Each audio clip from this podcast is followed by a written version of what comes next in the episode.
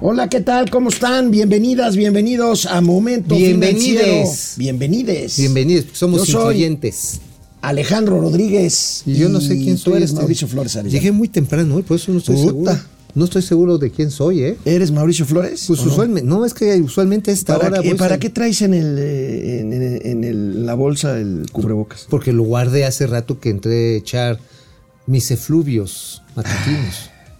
Bueno, se crean más plazas laborales en enero. Lo que pasa es que pues no son suficientes y además Son pues, pobretonas. pobretonas. Pero bueno, la 4T defiende la parte económica. Como lo anunció el presidente ayer, hoy en la mañanera darían datos económicos. Los analizaremos, pero no fue el secretario de Hacienda, fue? fue? Carlos Torres, el secretario eh, técnico de la presidencia de la República, quien Uh. dio pues los, pues, básicamente Oye, Pues le lo habrá mismo, dado- ¿no? le habrá dado penita a don Rogelio Ramírez de la O? Pues es que yo creo tenía que muchas lo que primero hacer. que, le preguntarían sería si Hacienda va a modificar su pronóstico de crecimiento para 2022 y no quiere contestar. No, y también le preguntarían, oiga, ¿y está bien su cálculo de recaudación fiscal? ¿Por qué estaría mal? Pues porque con menor crecimiento, a ver cómo vas a Ah, la ah, ya te entendí, ya te entendí. Ya, ya, te entendí. ya. Ya, te entendí. Ya, está bien. Baja la confianza del consumidor. Hoy, hoy el No, INEGI ¿cómo? reportó ¿Cómo? el índice de confianza. Es sorpresivo, ¿no? ¿Cómo? No, eso nunca pasa aquí, nada más en, Suecia. Buscan los países productores petroleros estabilizar precios de crudo. ¿Cómo? Pues incrementando la producción. Vamos a hablar Oye, de pero eso. en materia energética, el primer horno de clinker solar del mundo. Lo va a comentar Mauricio Flores, este, este, pues esta cosa rara, extravagante. Es el primer salto tecnológico a aprovechar la energía solar a nivel industrial. Lo va a comentar después es su columna Mauricio Flores, y es una empresa mexicana. mexicana. Bueno, vamos a hablar de eso. También tendremos, por supuesto, los gatelazos Inolvidables. de hoy. Vamos, vamos a empezar. Esto es Momento Financiero. El espacio en el que todos podemos hablar. balanza comercial, Inflación, evaluación, tasas de interés, momento financiero, el análisis económico más claro, objetivo y divertido de Internet. sin tanto choro. Sí, Y como les gusta, peladito y a la boca. ¡Órale! ¡Vamos, réjete bien! Momento financiero. Arránquense los. Uno de los argumentos, querido Mauricio Flores, que utilizó el presidente de la República ayer para rechazar que estemos en recesión, ya ves, dice, no, no estamos en recesión, es que se está generando empleo. Y bueno, pues sí se está generando empleo. Y es un empleo récord en número de plazas eh, generadas en el IMSS que reportó ayer empleo y que tenemos aquí la nota principal del periódico El Financiero. Efectivamente, se crean 142.271 trabajos formales en enero. Es una cifra histórica. Pero- Esa es la buena. La mala es que no compensa más de 300 mil empleos perdidos en el mes de es diciembre. menos de la mitad. Porque en el mes de diciembre se chisparon 345 mil puestos de trabajo. Oye, no dirán que siempre somos agoreros del desastre y que. tenemos voz de profeta. Y que somos, este, le soplamos hasta el jocoque. Ajá, que ahora sí que, que, que, que, que no hay chile que nos embone. Exactamente. Que ahora sí que, que está bien que. Bueno, pero es que pues es la verdad. El, el punto además es que. Está bien el mame, pero que al burro se le respete. Oh. Oye, amigo, y el punto también es, tú lo has dicho, el nivel, eh, digamos, eh, de percepciones de estas plazas de trabajo son, es más chiquitas. Ajá. Bueno, a ver, tenemos el dato ahí de cómo quedaron. Porque este, lo que se está reportando, miren, ahí están los puestos de trabajo, empleos formales. Ciertamente es un brinco y bueno, no hablemos respecto al 2009 que hubo una pérdida. Acuérdense que en enero del 2009 veníamos de la crisis subprime en 2008 que le pegó al país cañón. Eh, hay un total de 20 millones 762 mil puestos de trabajo, pero respecto a noviembre del año pasado. Todavía son menos. Pues estamos hablando de 170 mil y pico puestos de trabajo que formales. Y, y el gobierno ya había dicho que habíamos recuperado los niveles prepandemia, cosa que no es cierto. No es cierto. Ahora, lo- el problema está en que los salarios, los empleos, perdón, se están recuperando entre la franja de uno a dos salarios mínimos. Y ya habíamos superado esa franja en promedio. Por ¿no? supuesto, ya venía creciendo marginalmente todos los salarios que van de 3 a 5. Obviamente de 3 a 5 salarios mínimos, pues todavía estás rayando el infelizaje, pero ya no estás tan amor. No, no, bueno, además, este, si estamos hablando de esos 140 empleos que son, pesos, que ¿no? son, Son este, 140 pesos diarios, Sí, sí, ¿no? sí. Eh, tres o cuatro serían qué? Este, De 3 estarías hablando de 300, eh, de, de 480, de pon- 420. ponle 500. 600. 500, 600, 6 por 3, 18. Este, pues ya, ya con ese nivel de salario, pues ya eh, sumado tres o cuatro miembros de una familia con un nivel de ese Salario. eh, salario, Son 36 mil pesos. pues hasta de eh, cinco ya estamos hablando de que una familia sale Clase más o menos adelante, ¿no? Sí, clase media, media. No, no, no es una cosa así. No es fifi. No, no, son no nos vayan a aspiraciones. des- nos vayan, no nos vayan a decir aquí, ¿te acuerdas los 600, los 6 mil pesos de Cordero, de Ernesto Ah, sí, Cordero? que decía, con 6 mil pesos. Puedes a- pagar colegiaturas y la mensualidad de tu coche. Bueno, lo que pasa es que estaba chaparrito el cabrón, pues por supuesto que le alcanzaba eso. Imagínate, sus, sus cubitas serían en dedal, cabrón, pues no hay problema. Sus zapatos, sus zapatas de Sara Kids, pues no hay bronca. Pero pues uno que calza grande, ¿qué culpa tiene? No, bueno, bueno, bueno. Ahí está, ahí está el tema del empleo. Por cierto, Estados Unidos tuvo una pérdida de 300 mil empleos en enero por Omicron. Omicron. Es decir, 300 mil empleos menos. gente que no pudo ir a trabajar por el cierre de actividades, como por contención, cierre de algunos establecimientos. Sí, sí, sí, sí. Híjoles. O sea, pero ¿quiénes están cubriendo luego esas plazas? Los Informalmente, mexicanos. y centroamericanos que logran pasar. Informales. Bueno, vamos a pasar a los otros datos de Vámonos. la 4T en materia de economía, como lo adelantó ya el presidente hoy. Hoy en la mañanera, En Pachuca. primer jueves de cada mes, informarían, informarían los, el quién es quién en los datos económicos. Pues los otros datos económicos, hoy la mañanera se llevó en la ciudad de Pachuca. ¿Por qué fue el presidente de Pachuca? eh? ¿No Pues anda supervisando. anda supervisando. ¿El Tren Maya en Pachuca? Pues es que quieren que salga desde Santa Fantasía hasta Palenque. Hasta el Chico. Me das miedo, pero sí, yo creo que sí. Pues imagínate subiendo por ahí, este estaría divertido. La cosa está en que quiere asegurarse, y es, no es el presidente de la República, es el supervisor de obras de la República. Pues cree que llegando él personalmente, pues No, las pero en serio, cambian. habría que ver qué está haciendo en Pachuca, ¿no? Al rato vemos. Esa es una. La otra es lo No. de Birmex. Ah, lo de Birmex. Ah, lo, Lo que Birmex, comentabas sí, ayer. claro, exacto. Ah, Ok, ok, ok. Está bien. Eso. Ya con eso. Bueno, vamos a ver. No estuvo el secretario de Hacienda y Crédito Público, estuvo el secretario técnico de la Presidencia de la República, ¿Por qué no habrá el señor Carlos Torres, y pues, pues presenta esto. A ver, viene, arranques. La cifra que se publicó en días recientes, que fue de 5% para el 2021. Aquí se puede apreciar un histórico desde 1994, cuál fue el crecimiento por año e inclusive las caídas este, en, las, en las crisis anteriores. Comparado con otros países, el, el crecimiento de México, que ya, que ya mencioné, que fue el 5%, podemos ver a Estados Unidos con 5.7%, Francia con 7%, España con una cifra igual de 5%, Portugal 4.9%, Corea del Sur 4% y Alemania 2.8%. Mira, A ver, amigo. tú, Eh, no, no, tú explica. A ver, es que, a ver. explica la verdad a media y escondida de cada gráfica que Claro, es que siendo Carlos Torres una de las cabezas más brillantes de la presidencia, pues comete una trampa básica. Que la trampa básica consiste en no hacer la comparación sobre las mismas bases. Señores, O sea, ver, comparar peras con manzanas. Exactamente, está diciendo, a ver, es que nosotros en este gobierno que crecimos como creció Oye. Felipe Calderón.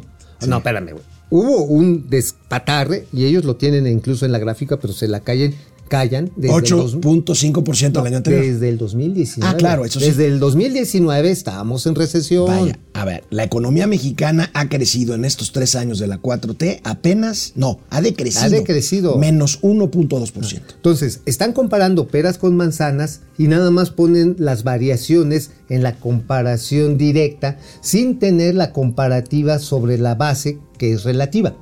Ah, caray. Ahora sí, aviéntate otra vez porque Ahí te va, sí pareces Sí, sí, parezco. No, pero esto sí, este, esto, esto ver, sí es para no, no, aquellos sí. que le agarran a la, No, no, a la estadística. Sí tiene que quedar claro porque sí Gatell hasta ahorita. No, el valor de la, de la producción, que es el valor absoluto, ajá, es con el cual puedes ir calculando las variaciones relativas. Es decir, si el Producto Interno Bruto mexicano fue de 20 billones de pesos, más o menos, hoy, pues a final de cuentas, si cayó 8%, llegó por ahí de los 18 billones de pesos y después sube 5% sobre ese 18. Es una base de comparación menor. Exactamente. Entonces la variación relativa es muy pequeña, pero lo que hace es dice, ah, creció 5%, pero acá, miren, creció también 5%, haces una comparación directa, lo cual es una trampa. Y- señor. Los van a reprobar en estadística 1, y no presentas mames. y presentas además una gráfica que ya habíamos comentado que eso iban a decir, amigo. Cuando dijeran el PIB creció en 2021 5%, va- va- iban a decir, y ahí está, lo dijeron. Lo la, ponen la gráfica y dicen, nunca México había crecido 5%. Ujú, Ándale, no. Y eso no es cierto. No, y adem- no, lo que pasa en que están omitiendo precisamente la comparación de la base, de los números absolutos, y nada más hacen la comparación directa de las variaciones. Ese truco me cae. Los reprueban el primero de vocacional, porque es un truco tonto. Bueno, la segunda gráfica que presentó el señor Carlos Torres tenía que ver con la comparación con otros países. Y aquí también hay una trampa porque ponen ahí a México como que está creciendo en el top. Y pues la verdad es que ese crecimiento de marranazo. 5% no toma en cuenta el golpe de 8,5% y los demás países con los que están comparando decrecieron o se cayó su PIB mucho menos que el mexicano Mira, el año pasado. Vamos a hacer, el año de Vamos 2020. a hacer nuestra tareita y mañana se los platicamos. Aunque yo creo que mañana me lo voy a echar por Zoom.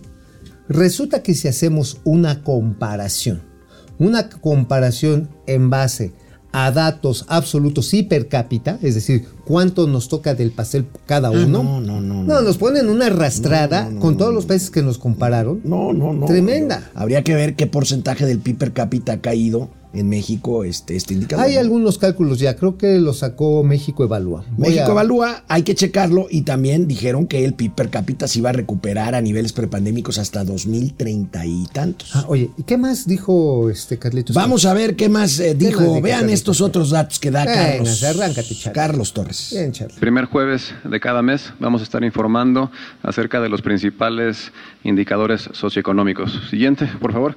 Comenzamos con, con la bolsa de valores. Aquí podemos ver que ha habido un incremento del 23% desde que llegamos al gobierno.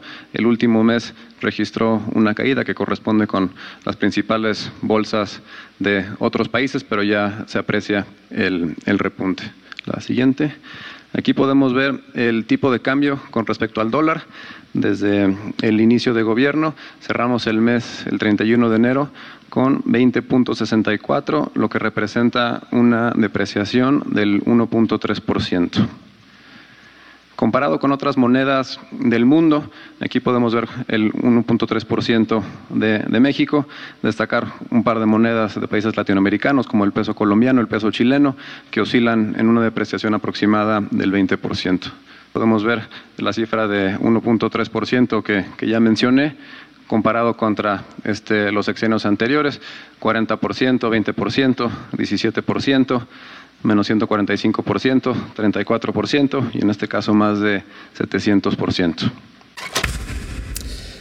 Ay, Carlitos Torres, mira, puede ser que sea la cabeza más brillante de la asesoría de la presidencia, pero otra vez está cometiendo un error que lo van a reprobar. Esta vez ya no en la prepa, lo pueden rep- reprobar en los cursos de la Bolsa Mexicana de Valores. Porque la Bolsa Mexicana de Valores no tiene más de 150, creo que tiene ya 140 emisoras. Entonces, su relación, su relación al conjunto de la economía es bien poquita, 150 empresas. Son grandotas, pero el valor de capitalización, ojo, esto es un dato que acaba de salir en el economista. El valor de capitalización, es decir, multiplicado el número de acciones por el precio corriente que hay, resulta que en el maldito perro asqueroso periodo neoliberal representaba el 44% del Producto Interno Bruto.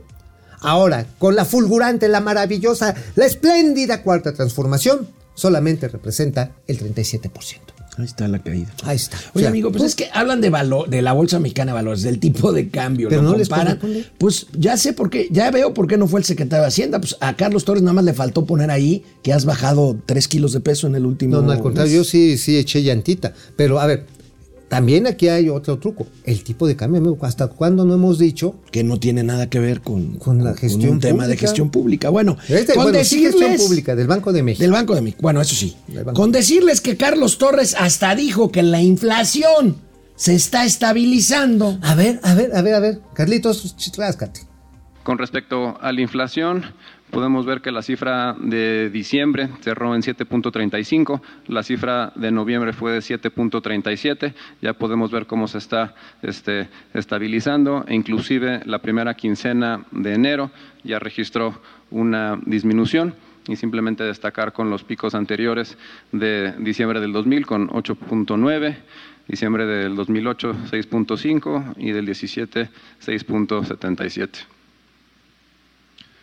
En comparación con otros países este, del mundo, ¿cómo, ¿cómo cerró la inflación en diciembre? Justamente la cifra que mencionaba de México de 7.35, Brasil cerró por arriba del 10%, Rusia 8.39, Chile 7.17, Estados Unidos 7, Colombia 5.62, Reino Unido 5.4, Alemania 5.3 y Canadá 4.8.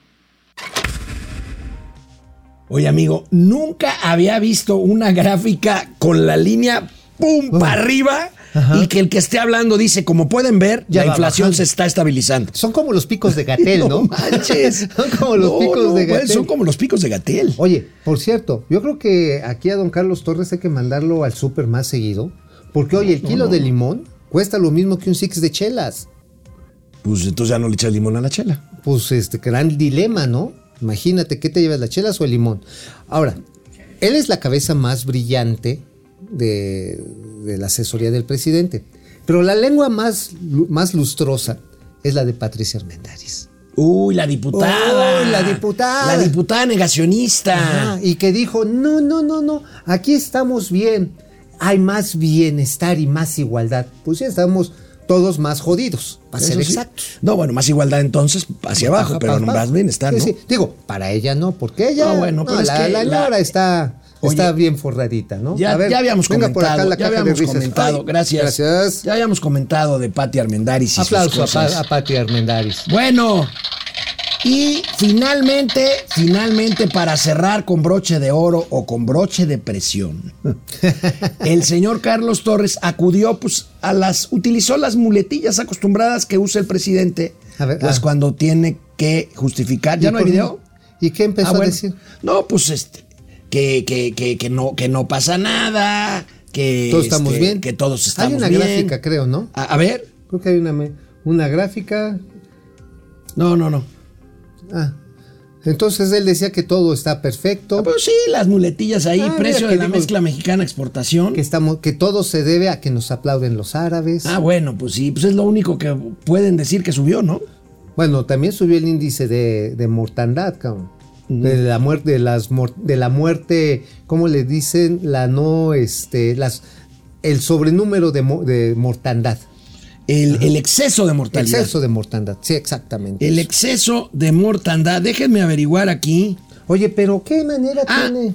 bueno, Este ya sabes, el presidente habló de lo que se puede comprar con el dinero, con un, de los kilos de tortilla que se pueden comprar. Ay, ¿qué dijo? Este, pues precisamente eso, las muletillas que siempre usa el presidente, ¿no? De, y, y- y también del 5%. Oye, de pero que- a ver, si de está que no hay 20 a ver, recesión técnica. Si está de 20 que los- pesos el kilo en promedio, ¿no?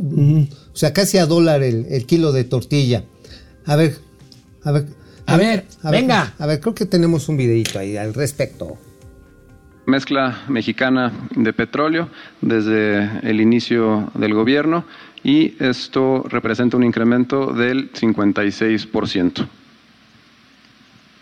Con respecto a la deuda externa, esta se presentó hace un mes ya con el ajuste que se hizo al estimado del Producto Interno Bruto del cierre del año pasado.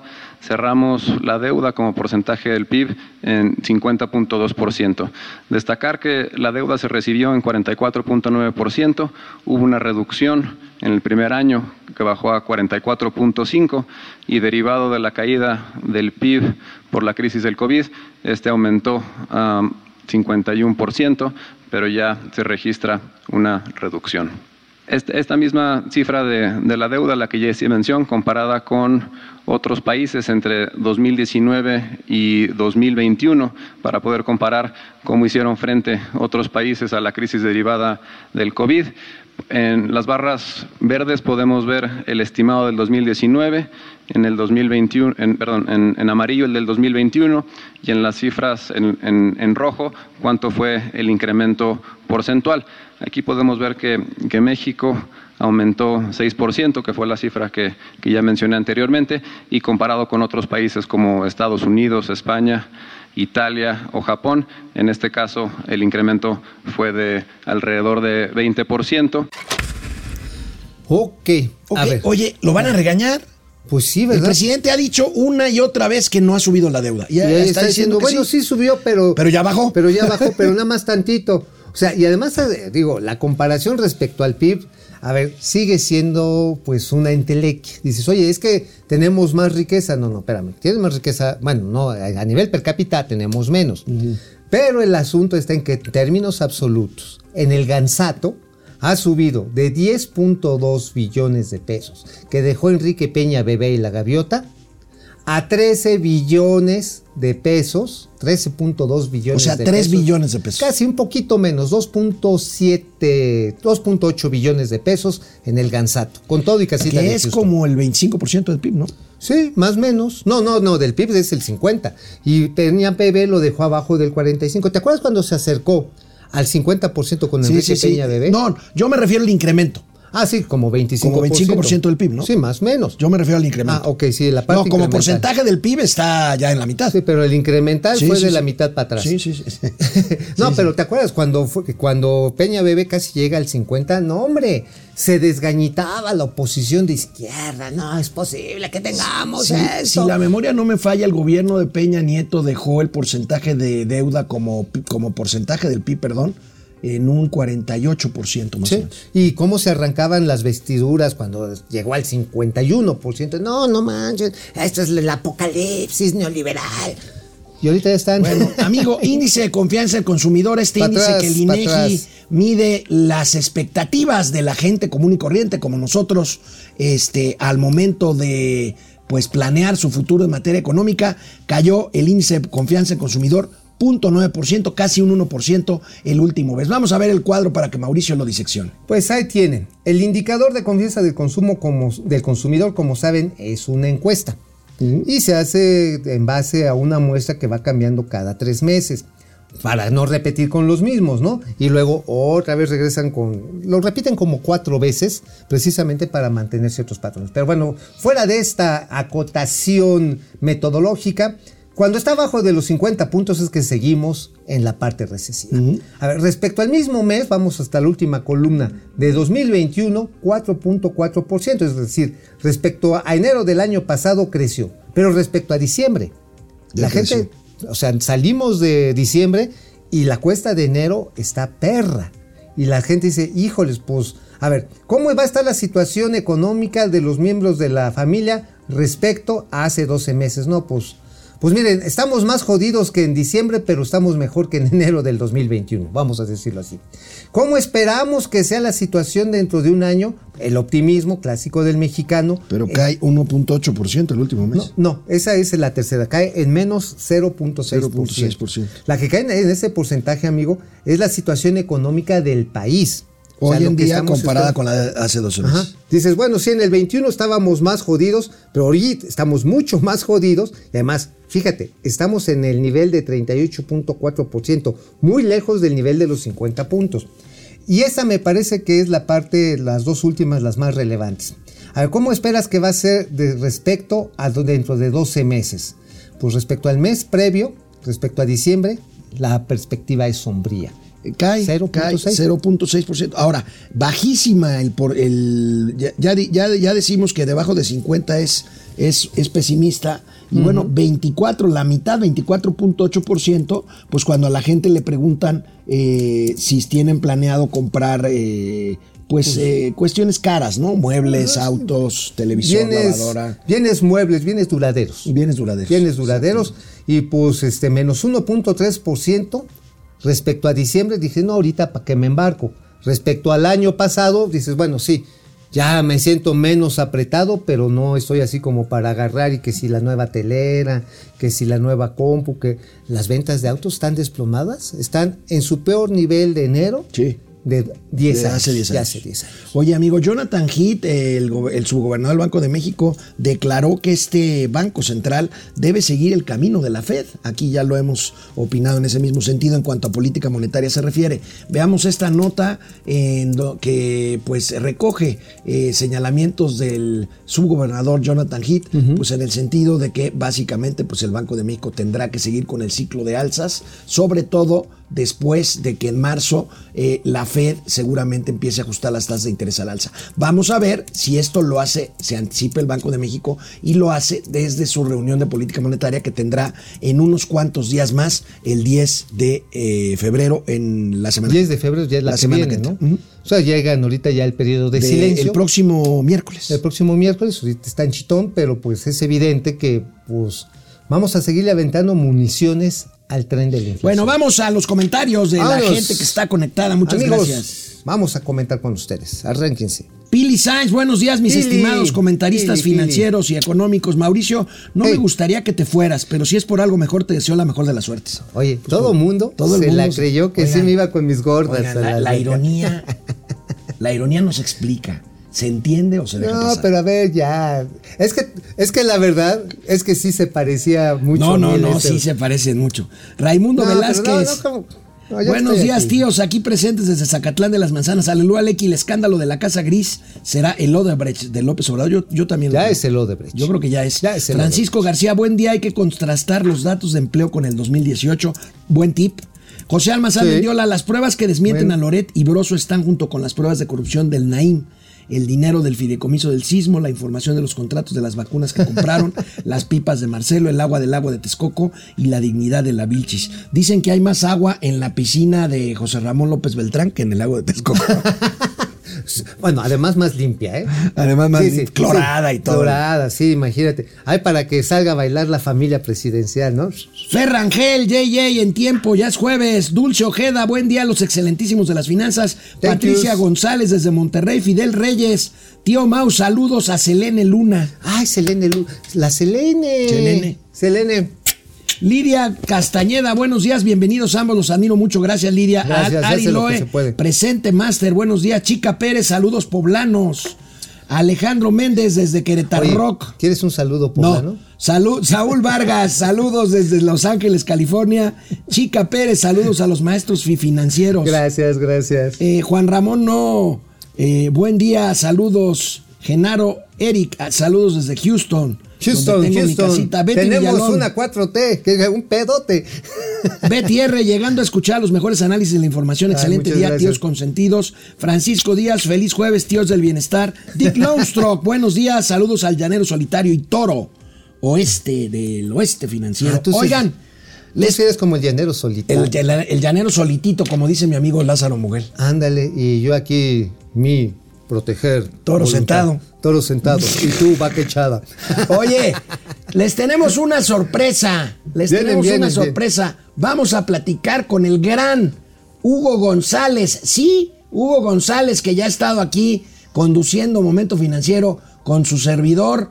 Bueno, resulta que Hugo, Sí, que es muy bueno. inquieto y muy trabajador, promovió con mucho éxito un, un certamen de premios a las mejores apps tecnológicas Y de México. vamos a conocer se, va, se van a la entre- ganaron. No, se entregan hoy. Se entregan hoy. Se entregan Ah, hoy, ah, pero entonces- nos va a platicar del premio. Ok. Primero vamos a ver un material para que sepan ustedes de qué vamos a hablar con Hugo. Pero bueno, vamos a regresar y platicamos. Las mejores apps. Vámonos. Hoy, las mejores apps son las que hacen mucho más por ti. Te enseñan, Te guían te entregan. o tu día alegran. Y por eso aquí la reconocemos. Estos son los premios VAPS 2021. Un análisis de expertos en tecnología, negocios y usabilidad a las apps que ofrecen el mejor servicio y se merecen más que 5 estrellas. Acompáñanos en la ceremonia de premiación el próximo 3 de febrero a las 8 de la noche. VAPS 2021. Premiamos a las, mejores, apps. Saludo con muchísimo gusto a Hugo. mi amigo y compañero Hugo González. Hugo, Camarada. ¿cómo estás? Buenos días. ¿Cómo están mis queridos eh, tíos financieros, ¿cómo le dicen? Los, este, Los tíos fifi tíos- financieros. fifi- fi- financieros. ¿Cómo están? ¿Cómo les va? Acá su tío, tecnotío. El Tecnotío. El Oye, Tecnotío. Tecnotío, platícanos. A ver, ¿en qué consiste el premio que se da hoy, no? El, el- los VAPs, hoy VAPs. en las 8 de la noche, ¿no, Hugo? Platícanos, por favor. Así es. Así es, fíjate, fíjense Mauricio, Alex, que es premiar o reconocer el trabajo de los que han diseñado y han puesto en operación las mejores aplicaciones Ah, eh, en México, en México, ¿eh? o sea, porque a lo mejor piensan que todo el mundo, no, en Ah, México y las mejores aplicaciones y que dan el mejor servicio a los usuarios en México y que nos hicieron un enorme paro durante 2021, 2020, pero Sí. vamos a premiar 2020. Entonces ahí vamos a dar un reconocimiento que además de que eh, no solamente las cinco estrellas que les dan, sino que además les vamos a dar un reconocimiento que está bien chido porque es un, NFT. Órale. Oye, ¿y qué es lo que se evaluó para estas maps? ¿Qué fue lo que se tuvo que evaluar para ir seleccionando quiénes entraban y quiénes van a ser ganadores? Sí, fíjense que mucha gente me preguntan cómo fue la selección y todo. Sí, fue, una, fue un rollo, ¿no? Porque ya saben que hay millones de apps ¿Eh? Pero pues empezamos a, a- a deliberar cuáles son las que han sido más útiles para la gente y ahí empezamos a como que a definir categorías y ya que definimos las categorías pusimos tres nominados que, que basados en la experiencia de usuario, el contenido, el desempeño, el marketing, el costo-beneficio para los usuarios, el diseño, el soporte y la seguridad y qué tanta penetración tenía. Entonces fueron dos, cuatro, diez variables para, para saber Mira. sí o no cumplían, porque muchas están muy bonitas, muy bien diseñadas, pero operativamente no funcionan. Mm. Otras tienen gran marketing, pero no tienen penetración nacional eh, y o, o la verdad tienen una experiencia del usuario pues deficiente. Entonces, eso fue lo que, lo que estuvimos evaluando, mi estimado Mauricio. Oye, Hugo, y de esas 10 categorías, ¿cuántas apps quedaron, digamos, pues en la recta final o en las nominaciones? No sé cómo les digan ustedes eh, que se van Bueno. a seleccionar de ellas las ganadoras el día de hoy. Lo que hicimos fueron eh, esos 10 criterios para seleccionar a tres en 17 categorías. Entonces, fueron 51 apps que estuvimos analizando y la verdad, pues sí fue... Nos dividimos la chamba, ¿no? Hay muchos que no están en, en- en pantalla, nos ayudaron también a, a evaluarlos, pero sí fue una chamba bastante complicada y, eh, te digo, fueron 51, di- 17 Ok. categorías y van desde servicios que todo el mundo conoce de delivery de comida, o sea, los que los que nos llevan de comer hasta los de transporte que son muy conocidas y hay unas de logística, noticias, reclutamiento, ¿De servicios financieros no tienen? Fíjate que está bien complicado de, este, de eh, separar servicios financieros, mi estimado Alex, porque, y ese es un problema que nos enfrentamos y aunque los colegas me, de producción me dijeron, no, no digas que nos equivocamos, pues es, la primera entrega que, que, este, que Ujú. hacemos y tuvimos muchas, mucha experiencia para la próxima edición cómo superar eso, porque servicios financieros no podíamos de- de- definirlo porque había unos que eran servicios financieros en sí, hay otros que eran trading, otros que eran servicios bancarios, otros banca móvil, otros seguros, entonces era muy complicado Ya segmentarlos. se hace, de hecho, toda una, una premiación específica, ¿no? Se convierte todo en un Efectivamente. universo diferente. Efectivamente, sí, sí, sí. Bueno, podría ser una subsección de los no. VAPs para, para próximas No, pues ediciones, es, ¿no? es como, la- como el universo DC y el universo Marvel. O sea, son- Efectivamente. Oye, sí. Hugo, ¿y no nos puedes ade- adelantar algunos de los ganadores o es como el Oscar? Está sellado No. el sobre del resultado. Es- eh, sí, ah, está, hay un, un, un sobre lacrado y que yo como soy una mano insanta, pues no la voy a, no voy a sacar yo el sobre ganador. Entonces, pues este, pues no tenemos que esperar a las 8 para, para saber quiénes son los ganadores. Órale, oye, pero ¿podemos saber quiénes llegaron a la final? Ah, eso sí. Ah, bueno. Eso sí. Eso sí. Ah, una, Eso sí. Dale emoción a esto. A ver, ¿quiénes Pero a ver, pero es que de las 17 categorías no sé cuáles les interesan, pero bueno, y a ver si me acuerdo de todas, porque sí. este, Pues pásanos por algunos ejemplo, nombres, este, algunos seguramente nombres. nuestros nuestros este Amigos que, amigos que nos están siguiendo, pues les va a Ah, sí. Y, y nos hacen un favor porque la verdad es complicado encontrar a todos porque nos decían cómo los localizaron, se presentaron ustedes, ustedes los seleccionaron. No, porque la verdad los desarrolladores son muy modestos y es complicado saber quién es el desarrollador a veces de la, app- de la app. Pero bueno, ahí hay varios nombres como, como Rappi, Didi, Uber, eh, BBVA, Bet365, este, eh, Estafeta, FedEx, eh, ¿qué otras este, que me vienen a la venta? Wow, eh, Wibe, Momento Financiero. eh, Chubb. yo No, yo quiero estar- decirles que Momento Financiero estaba en el top, pero pues como Hugo González es amigo y eventualmente ha sido colaborador Sí, y habría- conductor, habría conflicto de habría un interés. conflicto de interés. Eh, entonces, Sería como, este, como que tuviéramos una esposa rica que nos comprara casa en exactamente, exactamente. Madres. Fíjense que los voy a proponer si en el futuro hacemos una categoría de triple X o de entretenimiento para adultos, ahí los voy a proponer. De porno info, de infoporno. O, o, o- o apps, apps, apps gandules. Ándale. Trole- troleadores financieros. ese. Oye, Hugo, platícanos dónde se puede ver esto hoy a las 8 de la noche, este, pues porque va a ser una gala, este, interesante. Sí, se puede ver en, en los, en las páginas de internet de tres, eh, de, de quienes estamos patrocinando este, esta entrega, que es eh, Safe Shop, safeshopping.news. Safe Así Shopping en Facebook punto. lo encuentran Ok. safeshopping.news o safeshopping.news, Ujú. tecnoempresa.mx, bueno, Tecnoempresa en en Facebook y N4.0, que lo encuentran como N40 en Facebook. Entonces, Va- a través de esos tres canales. Vamos a subir esta charla y les vamos a pedir a nuestros amigos de producción que suban eh, los supers con los cintillos con estas páginas safeshopping.news. Vamos a tuitearlo, facebookearlo, y, este, instagramizarlo. Y, y- y la empresa de Hugo, Tecnoempresa también. Esta este. empresa, sí, claro. Clarín dijo Así la corneta. Oye, Hugo, pues qué gran iniciativa. Yo creo que esto, pues esto es una buena noticia para, los creadores. pues para los creadores de estas apps que pululan por todos lados y que luego, pues ya los damos por hecho, las usamos y ya ahí quedan. No, yo creo que hay que reconocerlos, ¿no? ahora sí. que- Efectivamente, much- perdón, mucha gente piensa que pues salieron así de la nada y que pues y que es como, como casi una obligación, pero no, se cuesta, cuesta trabajo y cuesta dinero Claro. sacarla y que sean exitosas también cuesta bastante, ¿eh? Sí, a mí también me cuesta sacarla, pero este. Oh. Claro, o sea, o sea, desarrollar tiene sus, tiene sus, sus chistes. No, no, no, detrás de cada app que a nosotros se nos hace muy fácil, pues poner el parquímetro, o hacer una transacción o, o pedir de comer, o No, bueno. hay mucho trabajo, como dice Hugo, y mucho dinero sobre Y todo. mucho ingenio. Y mucho ingenio. Mucho ingenio. Así Hugo es. González, es un gustazo verte Camarada. y escucharte. Igualmente, oye, nada más para la gente que piensa que esto es de chocolate, nada más decirles que el NFT que les vamos a obsequiar tiene un valor de mil dólares y está bien chido. Este es un es una luchadora ahí eh, bastante cool. Entonces, para que lo vean y la verdad. No, no, es de sí, veras, es de a de veras, no es de no, no chocolate. es Sí, sí, este, sí. no es te no. regalo un chocolatito. O sea, no son los Exacto, premios sí, del sí, bienestar. No, no, no son los premios de bienestar, ni el TV Notas, ni nada de eso.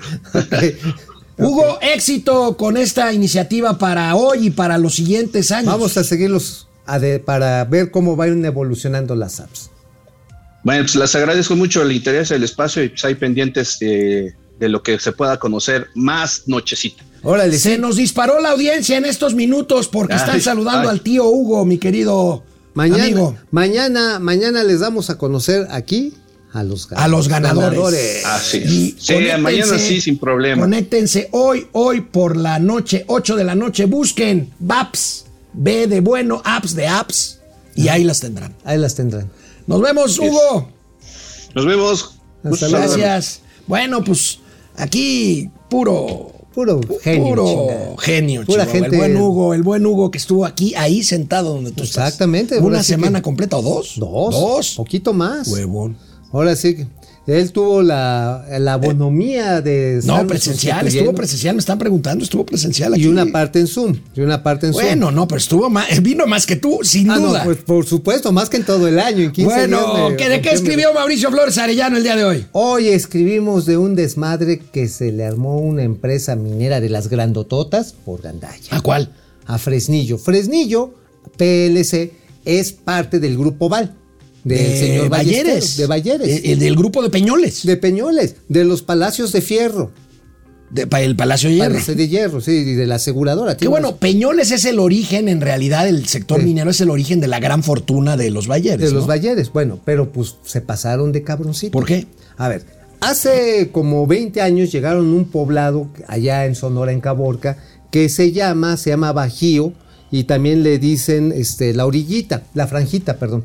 Pues resulta que este, se metieron a la brava ahí a tomar unos, unas hectáreas, casi más de 2.000 hectáreas de ejido, los pobladores se pusieron bravos, disputaron y por ahí del 2013, pues resulta que le regresan que le regresan eh, pues 1.800 hectáreas a los ejidatarios, es desierto, pero se quedaron ellos con 571 hectáreas. Y los, precisamente los ejidatarios decían, no, güey, o sea, todo ese terreno es nuestro. ¿Para qué sirve ese terreno de la, de, la franjita, amigo, ahí en el Bajío? esa área es la de la exhibiación, es decir, como, ah, como el patio de Ah, maniobras caray. de una minera. ¿Sabes cuánto oro ha sacado de ahí Bayeres en 17 años? ¿Cuánto? 5.5 millones de onzas de oro, cabrón. Ah, ¿y sabes cu- en cuánto le- les compraron? Les compraron ese terreno a los ejidatarios. ¿En cuánto?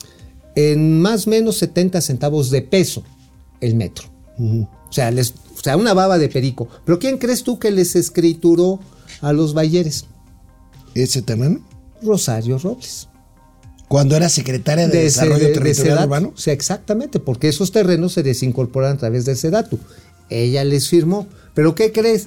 Hay una juez, una magistrada allá en Sonora que después de todos estos pleitos, estos, estos ejidatarios han venido varias veces a la Ciudad de México. Y bueno, pues resulta que ya Alejandrina Gámez, que es la, la- la magistrada del Tribunal Unitario Agrario número cua- 28, pues dijo, pues palos señores, se anula la, la escritura y le tienen que regresar esas 571 hectáreas a los ejidatarios. Obviamente, pues esto es un golpe a las actividades de extracción de oro, pero además les impone obligaciones de remediación ambiental. Porque, amigo, la lexiviación es como cuando se te tira el aceite. Dejas manchados los, los calzones, dejas la rejita de canela. No seas. A ver, no, digo, para que sea esto muy claro. Cuando empiezan a, a separar el oro del mineral, se utilizan sustancias muy cáusticas, incluyendo cianuro. Y todo eso se filtra al substrato Al y se va, ajá, al subsuelo y va degradando y va este, destruyendo lo poco que hay alrededor. Te repito, es desierto, pero el daño ambiental es muy grande. Entonces, tienen que regresar la tierra, tienen que pagar la remediación y si quieren otra vez usar esa tierra, le van a tener que pagar ahora sí de a de veras a los ejidatarios. La verdad está en que, mira, yo soy partidario del capitalismo. Ah, bueno, sí soy. Pero estas sí son chingaderas. O sea, querer agarrar a la gente de a tu pendejo y, ¿Y, pagarles y qué es lo que sigue con eso? Este. Pues viene ya la notificación. Fresnillo va a tener que regresar las tierras y si quiere seguir explotando, les tiene que pagar un precio que le van a establecer los ejidatarios y levantar su cochinero, limpiar. ¿La mina sigue funcionando? Sí, claro, se llama La Herradura y, hay- y la empresa minera eh, per se se llama Penmont. Y estas tiene la herradura y otra que se llama Sipomoco, algo por el estilo. ¿Y ya notificó algo Peñoles o No. Grupo Val a la bolsa No. como evento relevante? Esto es exclusiva interplatanaria de Momento Financiero. Órale. Bueno, pues ahí está. Y otro, otro tema novedoso que trae Mauricio es el relacionado con energías renovables. ¿Qué es lo que se desarrolló por parte de una iniciativa mexicana, amigo? Amigo, la verdad estoy realmente sorprendido y muy, muy, muy eh, contento de esto. Resulta que Cemex, la empresa multinacional privada más grande de nuestro país, se asoció con una empresa europea sueca, con Synelion, que han desarrollado los de Synelion un sistema para, a través de energía solar y una serie de membranas puestas sobre los hornos que producen cemento, capturar las partículas de dióxido de carbono que se desprenden. Mira, esas, esa precisamente lo que ven son las celdas solares que captan la luz. Y luego con la torre de ultra, ultra alta temperatura, así le llaman, eh, se convierte la energía solar a temperaturas de 1500 grados centígrados, cosa que no se había logrado, cosa que no se había logrado, porque esa temperatura de 1500 grados necesario para producir cemento solamente se lograba con combustibles fósiles. Y lo que hoy tenemos por primera vez es un clinker solar.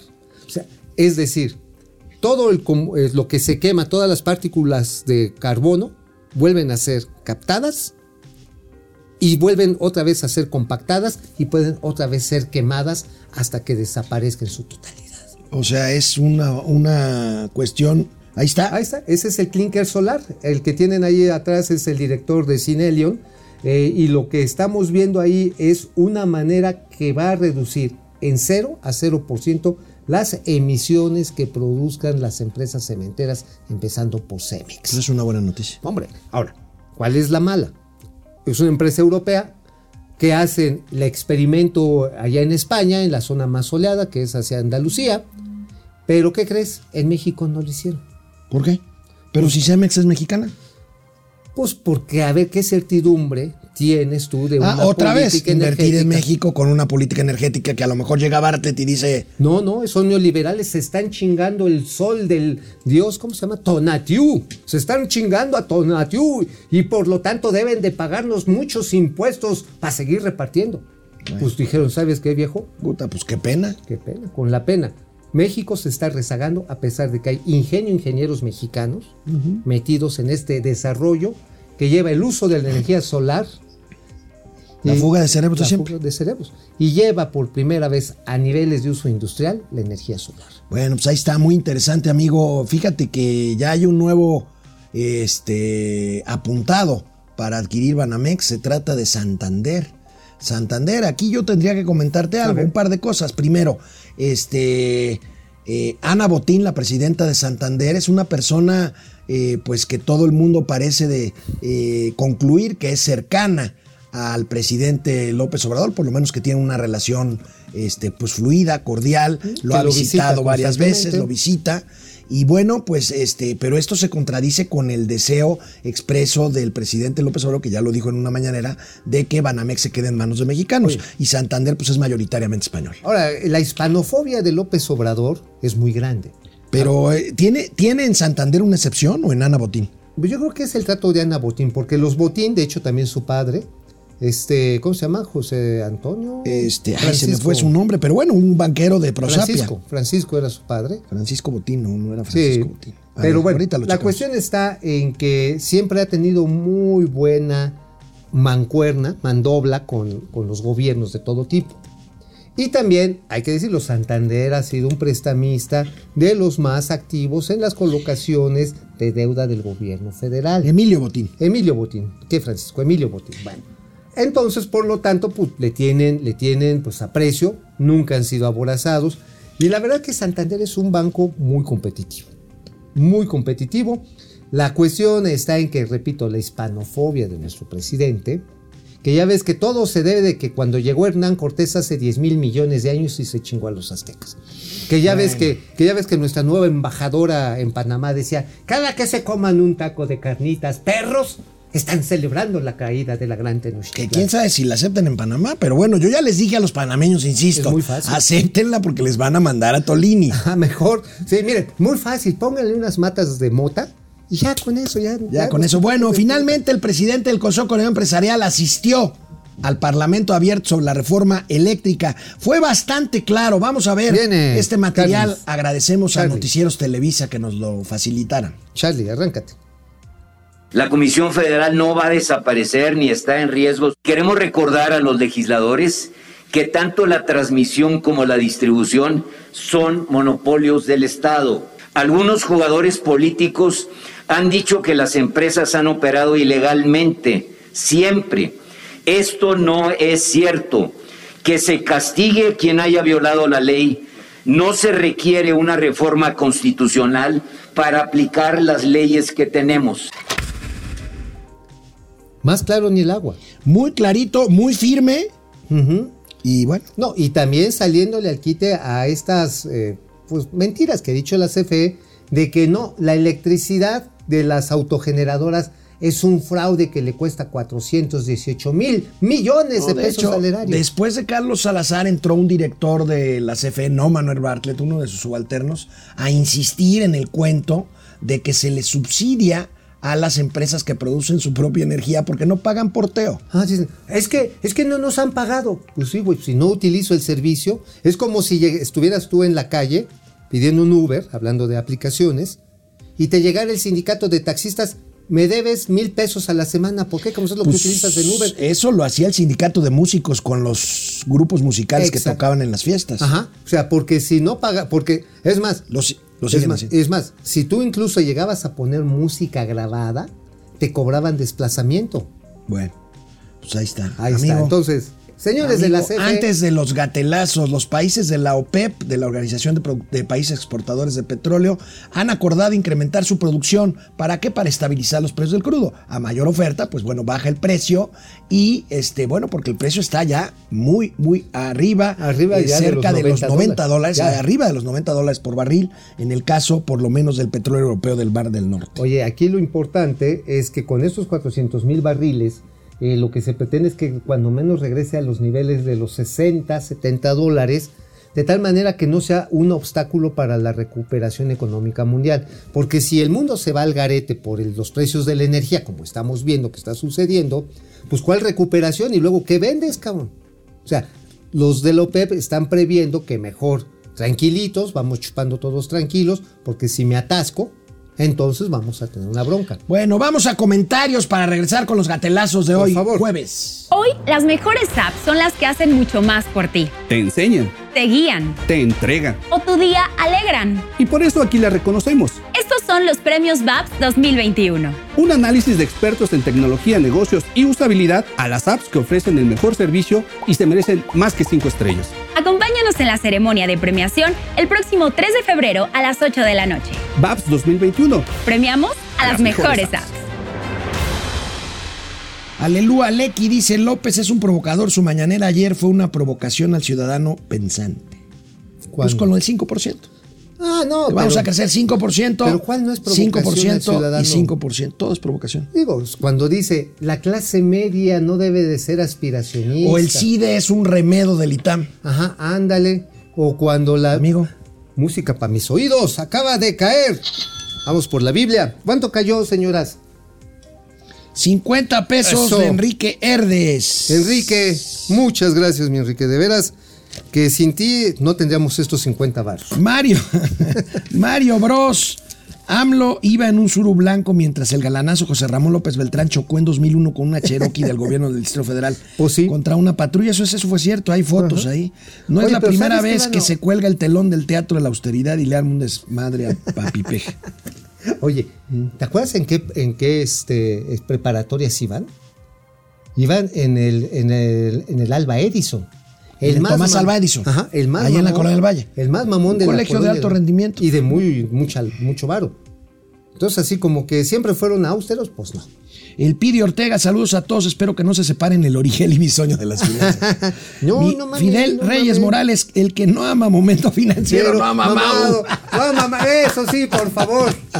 Soy Ay, suyo. ay, no ay, soy mío, me pertenezco a. Mau Ríos, saludos, finitos amigos, finos amigos. Bueno, Fidel Reyes, gracias. Gracias. El momento financhairo. Raquel Financhairo. Águila, muy buen día, muchachones. Son la sal y pimienta de las noticias. Gracias, Solo con el bueno condimento me, se pasan las noticias. Saludos desde Tijuana. Carly Agui, recuerden, PRI es igual a cacas más Movimiento Ciudadano. Este, Oye, la verdad está en que la arrastrada que le pusieron los de sin pelos al presidente, no sé si lo tenemos como gatelazo, que le dicen los del norte de Monterrey, oye, este, pues es que ustedes, los funcionarios que están ahorita eran del PRI ahora más traen la casaca de Ah, no, pero lo vamos a buscar para un Está gatelazo. buenísimo.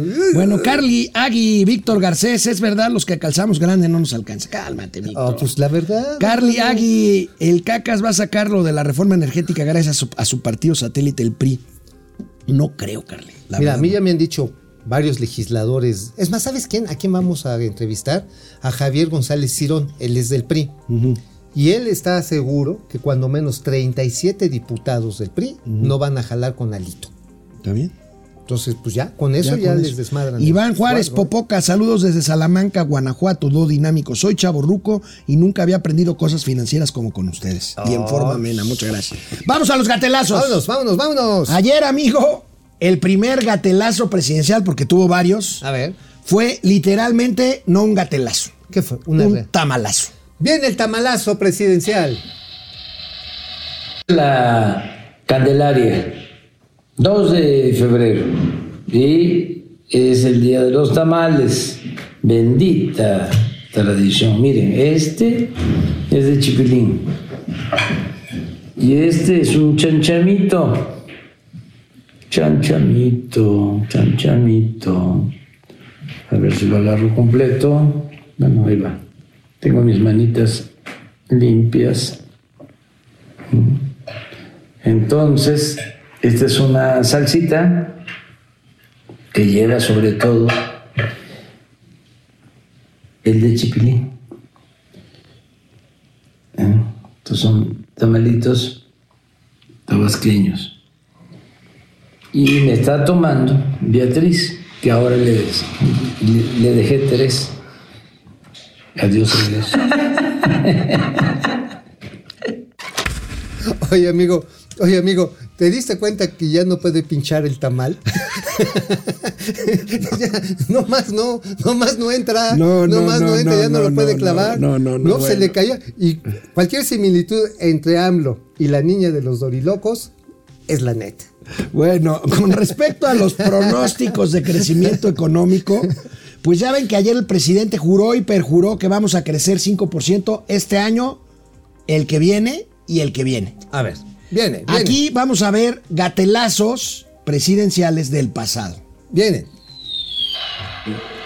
Yo considero, y a las pruebas me remito, además vamos a poder aquí constatarlo, se está grabando lo que estoy diciendo. Yo creo que eh, vamos a crecer como se estima en cuando menos 2% este año. Ese es mi pronóstico, 2%. Y el año próximo vamos a crecer ya 3%. Y apuesto, trato hecho. Acaba de salir el resultado del Producto Interno Bruto en el primer trimestre y es una contracción de 0.2% en comparación al trimestre inmediato anterior. Eh, esto daría, con este resultado es casi imposible que se logre el crecimiento de 2% en este año. Vamos a esperar, vamos a esperar. Ya porque- se fue la cuarta parte del, del año. Sí, pero todavía este, eh, queda tiempo y va a haber eh, más crecimiento, va a haber mucho más crecimiento. Está eh, hecha la apuesta, o sea, no me estoy echando para atrás, o sea, además vamos a esperarnos, vamos a esperarnos a que termine el año. Este año usted puso una apuesta sobre la mesa de crecimiento. Este, para el año que viene hay, hay un número, hay un, hay un pronóstico de parte del presidente. Vamos a esperar a esta reunión, a ver este, qué eh, resolvemos.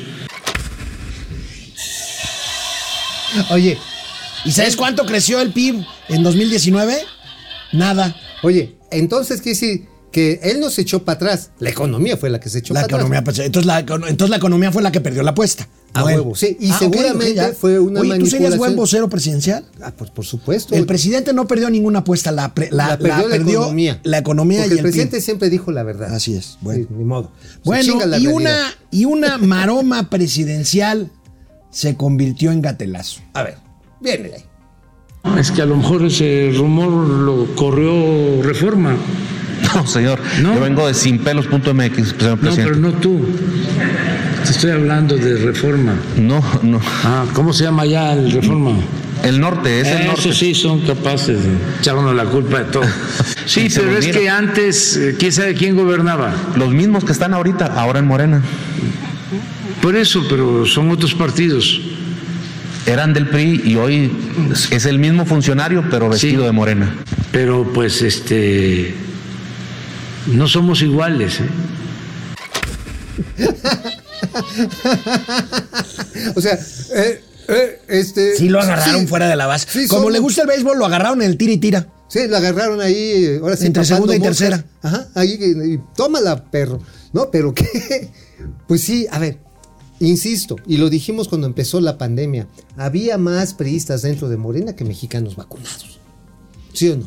Sí, claro. Pues claro, ve toda la trayectoria. Bueno, no me digas que Manuel Bartlett fue un dechado de la izquierda mexicana. No. No me digas que este, Astir Meréndira Sandoval era de la izquierda. O dime de. Con sus seis casas. ¿Cuántas casas tenía Irmeréndira, la hermosa guerrera? Hermosa y Guerrera John tenía- John. Con John John tenían creo que ocho, Seis casas, nueve, ¿no? seis, Seis casas, casas. algo así. Entonces, pues, pues sí tenían varito, ¿no? Y también estamos hablando. Pues, Ahora, este, ellos sí nunca fueron del PRI, ¿eh? Pero Bartlett hasta- sí. Hasta nuestro amigo, Bueno. hasta nuestro amigo Ricardo Schiffel, el procurador, pues era del Era PAN. era- el director de. Seguridad Nacional, el que era, fue líder del PAN. ¿Te acuerdas? el Este, chaparrito Espino. Espino. Espino, este, es- Alfonso Durazo Durazo. era del PRI. Era del PRI. Bueno, la diputada panista Cecilia Patrón se equivocó de personaje cuando hablaba del hijo del presidente José Ramón López Beltrán. Mira. Error.